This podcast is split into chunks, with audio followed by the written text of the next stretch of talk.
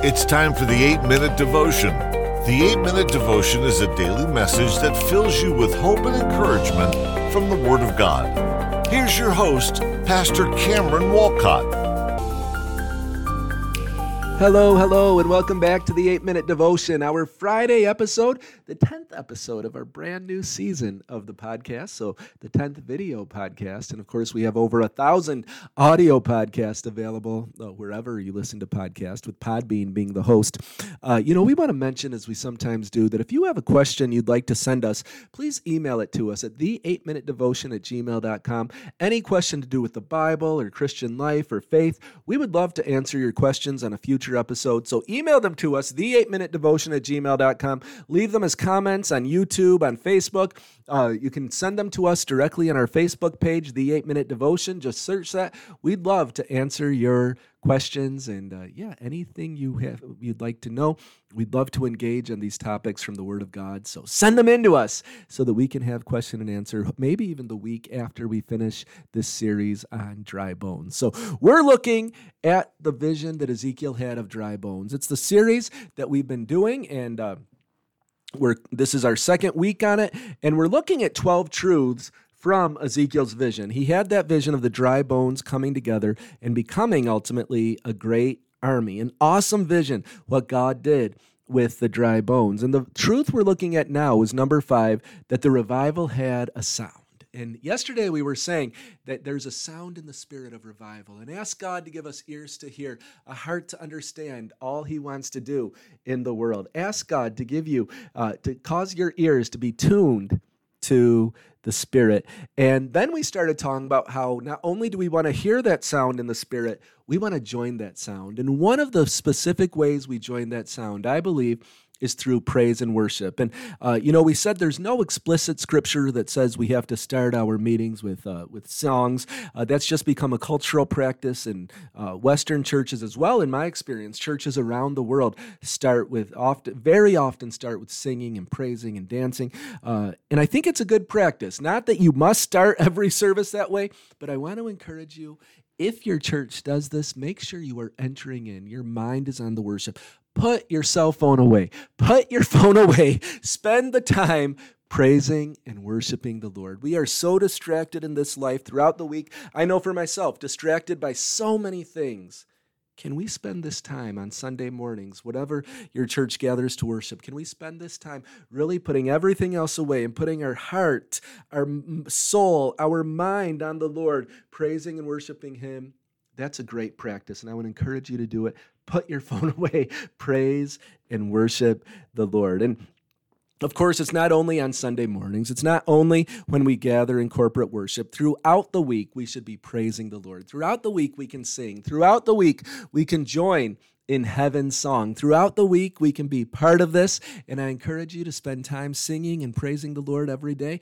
Uh, I was saying yesterday, sometimes we might see, uh, you know, uh, there's a lot of modern worship bands today that are awesome. They have great sound, they, they have everything all set up, and, you know, some of these groups, I believe, really uh, are a blessing to the church, and, uh, you know, they have songs that are powerful, and some of these things are really a blessing to the worldwide church. But the problem would be if we think, oh, wow, look at how big their stage is, look at how cool cool the lights are. Look at how great they sing and how the music is all perfect.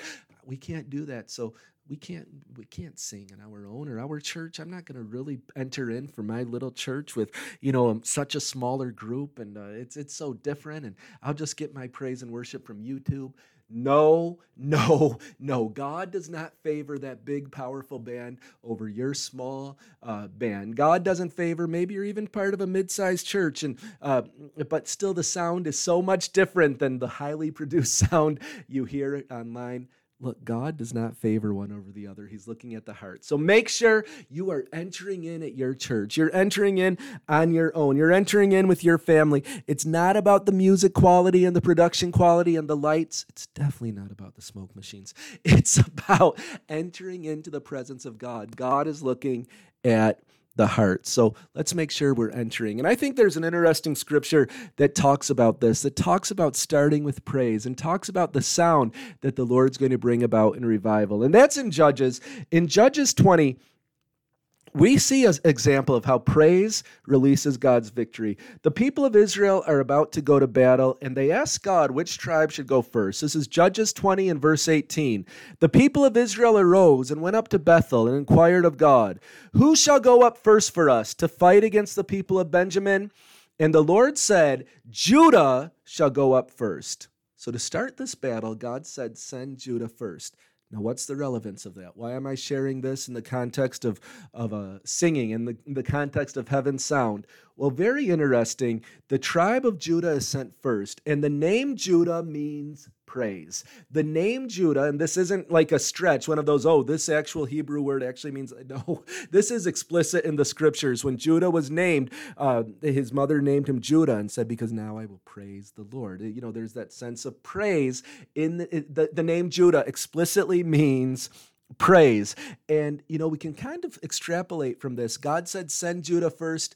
God is saying, send the praise first. There's a lesson for us that we start. If we want a victory in our lives, we want a victory in our nation, we want a victory in our church, what do we do? We send Judah first. We send the praise first. We praise God. We rejoice. We worship Him. We thank Him. Before we fight the battle, we already thank Him and praise Him for what He's about to do. We send Judah first, and the battle will be won. You see, as we praise the Lord, we are making a joyful noise to Him. We are proclaiming God's victory. We are ushering in His kingdom. We are doing His part in bringing His revival and bringing the dead to life we start by sending Judah first. That old song, Send Judah first, and the battle will be won. Send Judah first.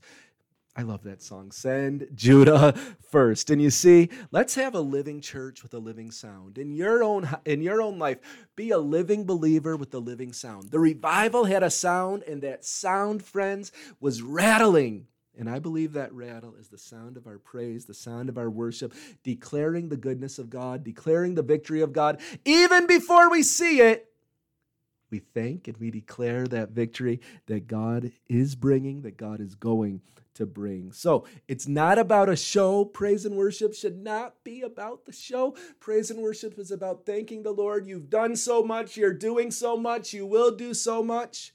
That's how we praise him and then we worship him by looking at who he is, by just uh, declaring who he is, by just interacting with who he is. We praise, we worship, we join heaven's sound.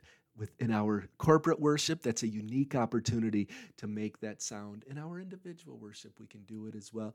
Throughout the week, we worship, we praise. Send Judah first, and the battle will be won. The revival had a sound, and we have a chance to join that rattling. Let's do it. Friends, we're going to be back next week, continuing looking at the Valley of the Dry Bones. You don't want to miss it, only on the 8 Minute Devotion. Thank you for listening to the 8 Minute Devotion. Please subscribe, rate, and review the podcast wherever you listen to or watch it, and email us at the 8 Minute Devotion at gmail.com with any questions or comments. May God bless you